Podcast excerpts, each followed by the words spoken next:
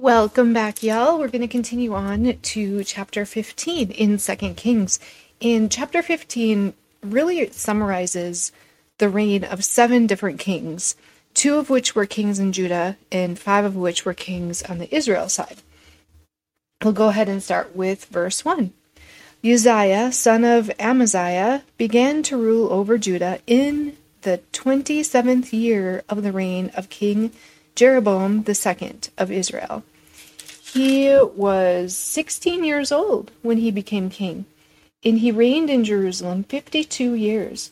His mother was Jecoliah from Jerusalem. He did what was pleasing in the Lord's sight, just as his father Amaziah had done. But he did not destroy the pagan shrines, and the people still offered sacrifices and burnt incense there. The Lord struck the king with leprosy which lasted until the day he died. He lived in isolation in a separate house. The king's son Jotham was put in charge of the royal palace, and he governed the people of the land. The rest of the events uh, in Uzziah's reign and everything he did are recorded in the book of the history of the kings of Judah. When Uzziah died, he was buried with his ancestors in the city of David, and his son Jotham became the next king. So here we have the king of Judah, and he ends up getting leprosy. And his son basically ran the kingdom in his place while he was sick until the day he passed away. And then his son officially took over as king. Um, and then in verse 8, it continues with a king in Israel.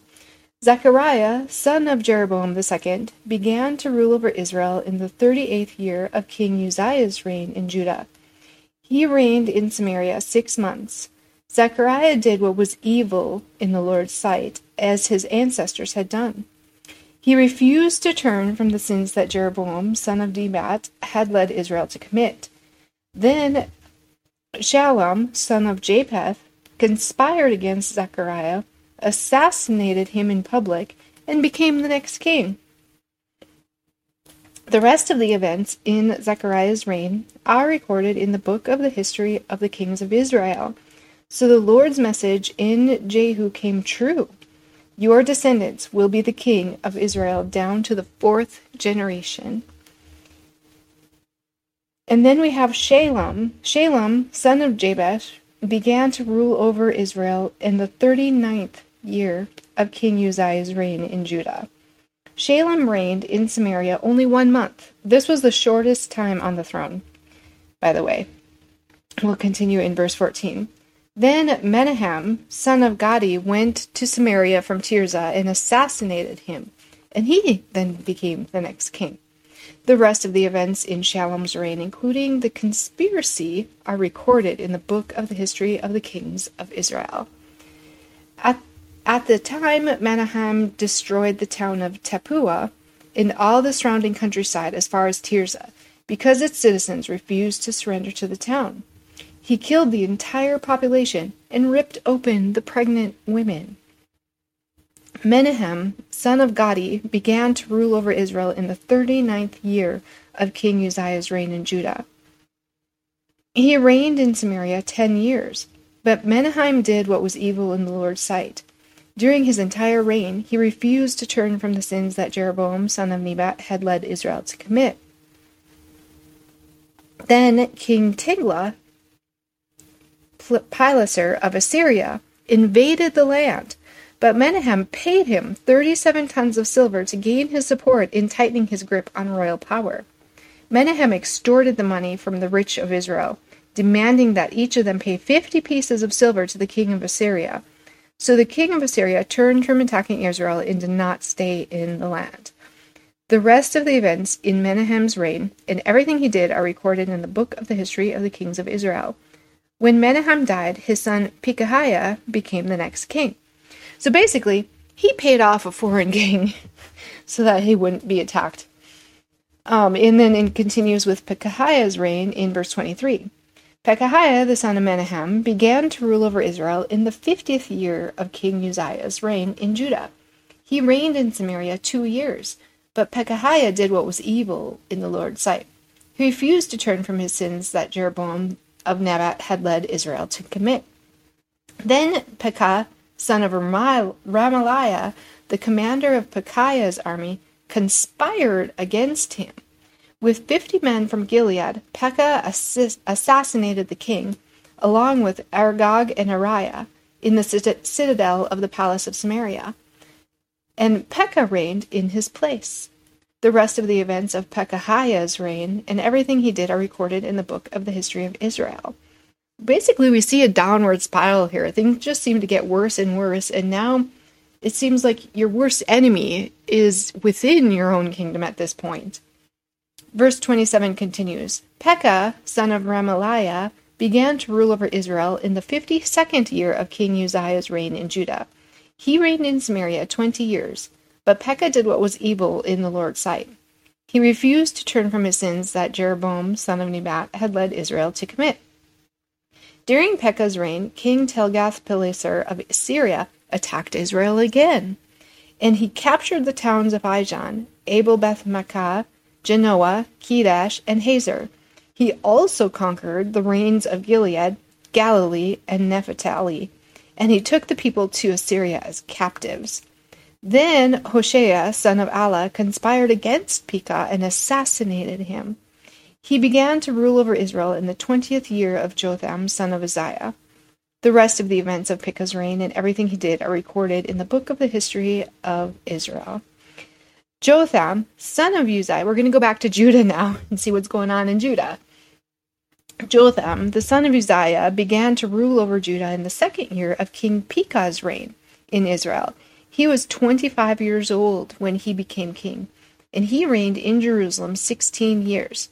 His mother was Jerusha, the daughter of Zadok. Jotham did what was pleasing in the Lord's sight. He did everything his father Uzziah had done.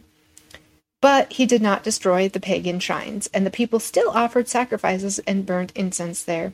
He rebuilt the upper gate of the temple of the Lord.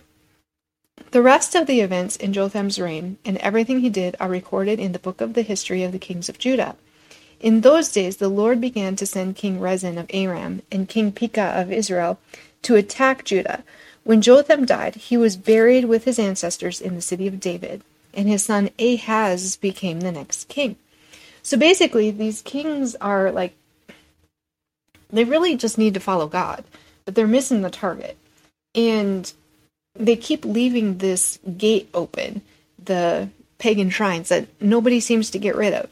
They they're not destroying these pagan shrines, so they're leaving the gate open. They're they're leaving openings for false idol worship, and the traitor gate is basically left open. And we continue in chapter 16, verse 1. Ahaz, the son of Jotham, began to rule over Judah in the seventeenth year of King Pekah's reign in Israel. Ahaz was twenty years old when he became king, and he reigned in Jerusalem sixteen years.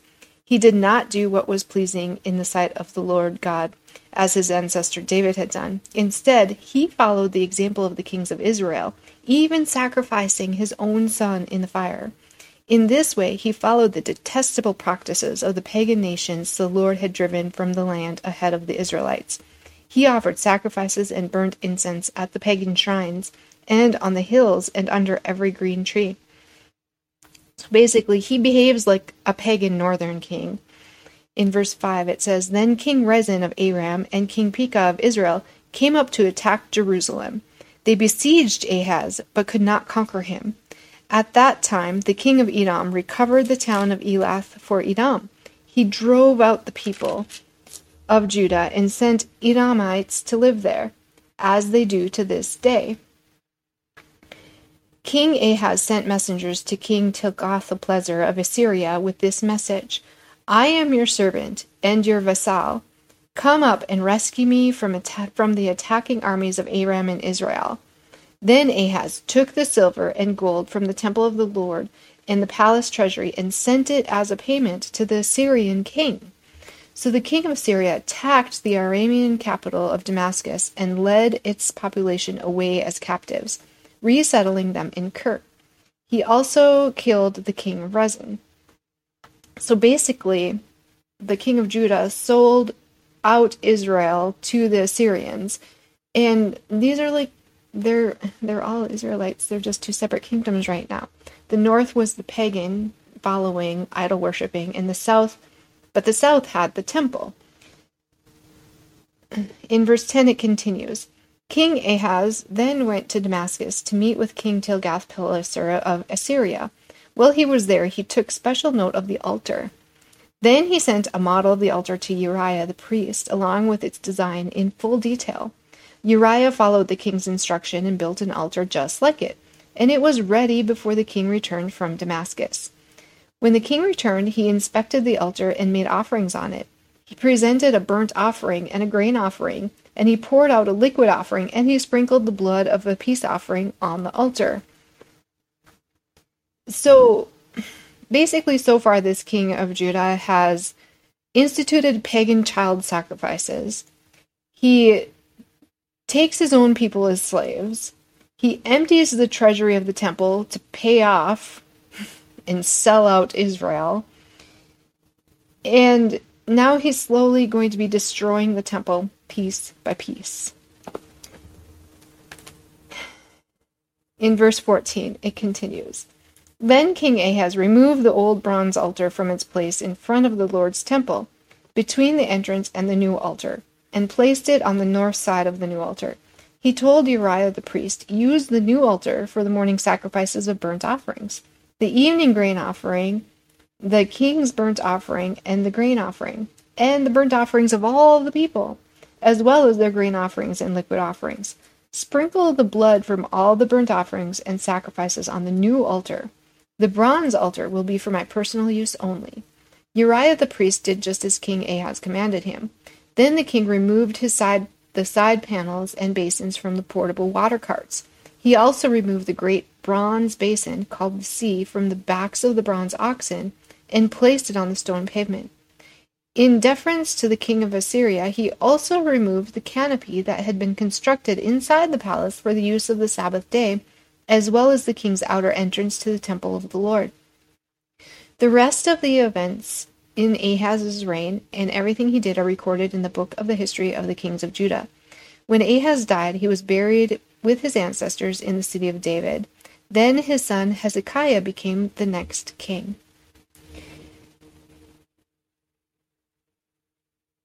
So a lot is going on here and they just they really just need to hit the target of turning back to God and getting rid of all these false idols and these false worships worshiping and these false temples and they're missing the target. So that's where we're going to leave off in chapter 16, and we'll continue on and see what Hezekiah does next and what Israel does next. We'll see what these two countries do next. So I hope you all are having a most wonderful day, and we'll talk to you again soon.